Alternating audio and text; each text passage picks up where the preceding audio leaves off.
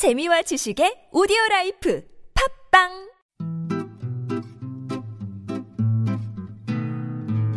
TBS 아나운서 팀과 한국어 천재가 함께하는 쉬운 말 캠페인.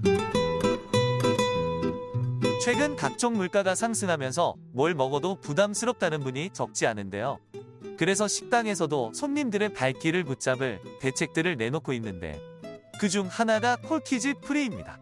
corkage는 원래는 호텔이나 고급 레스토랑 같은 데서나 볼 수 있던 서비스였습니다. 식당에 술을 들고 가면 일정 금액만 받고 잔을 제공해주는 등의 서비스를 제공하는 코르크 charge의 줄임말이 바로 corkage인데요.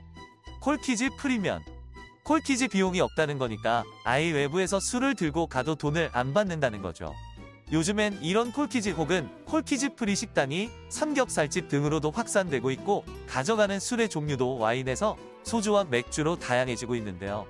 corkage free 식당을 운영하는 주인들은 주류 매출은 줄었지만 손님 부담을 낮출 수 있어 다행이라고 말하기도 합니다.